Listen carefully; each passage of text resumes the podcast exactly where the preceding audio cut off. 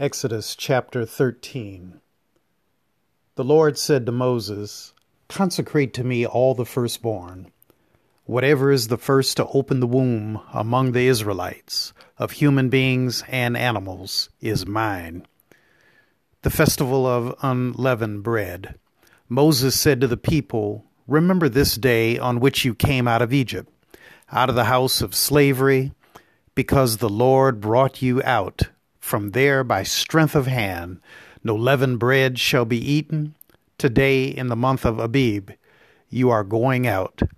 When the Lord brings you into the land of the Canaanites, the Hittites, the Amorites, the Hivites, and the Jebusites, which he swore to your ancestors to give you, a land flowing with milk and honey, you shall keep this observance in this month. Seven days you shall eat unleavened bread and on the seventh day there shall be a festival to the Lord. Unleavened bread shall be eaten for seven days. No leavened bread shall be seen in your possession, and no leaven shall be seen among you in all your territory. You shall tell your child on that day, It is because of what the Lord did for me when I came out of Egypt it shall serve for you as a sign on your hand and as a reminder on your forehead, so that the teaching of the Lord may be on your lips. For with a strong hand the Lord brought you out of Egypt. You shall keep this ordinance at its proper time from year to year. The consecration of the firstborn. When the Lord has brought you into the land of the Canaanites, as he swore to you and your ancestors, and has given it to you. You shall set apart to the Lord all that first opens the womb. All the firstborn of your livestock that are males shall be the Lord's, but every firstborn donkey you shall redeem with a sheep. If you do not redeem it, you must break its neck. Every firstborn male among your children you shall redeem. When in the future your child asks you, What does this mean? You shall answer, By strength of hand the Lord brought us out of Egypt from the house of slavery.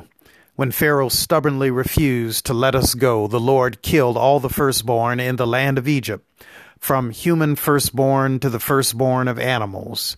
Therefore I sacrifice to the Lord every male that first opens the womb, but every firstborn of my sons I redeem. It shall serve as a sign on your hand and as an emblem on your forehead, that by strength of hand the Lord brought us out of Egypt.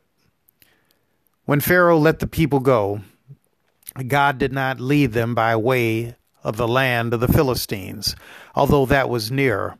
For God thought, if the people face war, they may change their minds and return to Egypt. So God led the people by the roundabout way of the wilderness toward the Red Sea. The Israelites went up out of the land of Egypt, prepared for battle. And Moses took with him the bones of Joseph, who had required a solemn oath of the Israelites, saying, God will surely take notice of you, and then you must carry my bones with you from here. They set out from Succoth and camped at Etham, on the edge of the wilderness. The Lord went in front of them in a pillar of cloud by day to lead them along the way, and in a pillar of fire by night to give them light, so that they might travel by day and by night. Neither the pillar of cloud by day nor the pillar of fire by night left its place in front of the people. And thus ends the 13th chapter of the book of Exodus. Questions for reflection. Why do you think God placed so much attention upon the firstborn of the Israelites, including humans and animals? Number two, what do you make of the directions regarding the firstborn donkeys to be redeemed by a sheep? Number three, what are your thoughts regarding the command not to enter the promised land by way of the Philistines? Question number four, what is the significance of the pillar of cloud and the pillar of fire? Number five, after reading chapter 13, how have your thoughts about offering a sacrifice to God been impacted? Number six, After reading chapter 13 with its emphasis on an acceptable offering of the firstborn, can you understand better the similarities and differences between the Israelite concept of sacrifice of the firstborn and some of its neighbors that practiced human sacrifice? When you think about numbers, uh, let's have a bonus question. When you think about the sacrificial lamb in Jesus Christ, uh, can you see how it relates back to uh, the Exodus and this first Passover and the, the sacrifice related to it with Jesus Christ being offered as the sacrificial lamb for the sins of the world? Let us pray. Prepare me, Lord, that I might make an acceptable sacrifice unto you. Humble my heart so that I might truly appreciate what you have done, what you are doing, and what you will do for me in the days, months, and years ahead. Lord, I offer back to you the best of what I of what you have given to me. Take my heart and use it. Take my soul and enfold it. Take my mind and transform it. Lord, I give you back what you have so freely given to me. In Jesus' name I pray.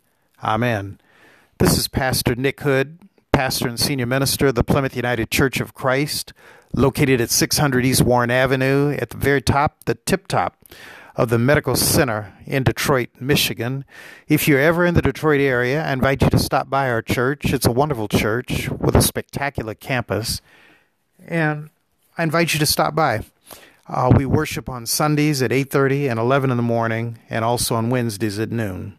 Tomorrow, our focus will be on chapter 14 of the book of Exodus, uh, where Pharaoh and his army uh, chase the Israelites and are actually overwhelmed in the sea.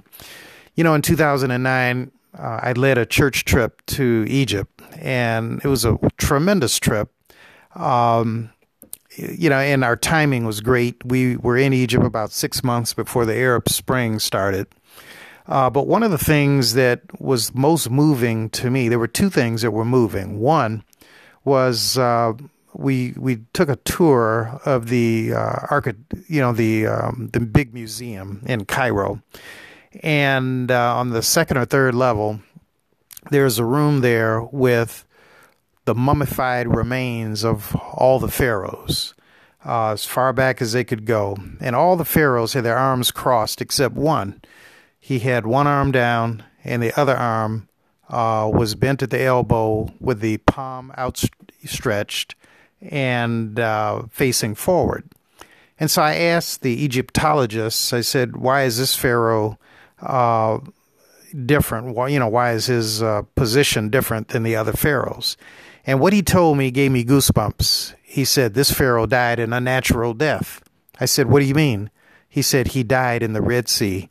And I tell you, I just got goosebumps. I just got goosebumps right now just saying that because, you know, some people think about the Red Sea uh, opening up and closing up and Pharaoh and his army dying, but they actually have the mummified remains of a Pharaoh who died in the Red Sea chasing the Israelites. So tomorrow, that's what we're going to be reading about, and I hope that you'll join me. Invite a friend uh, to read along with us. Until tomorrow or the next time, this is Pastor Nick Hood. Thanks so much, and God bless.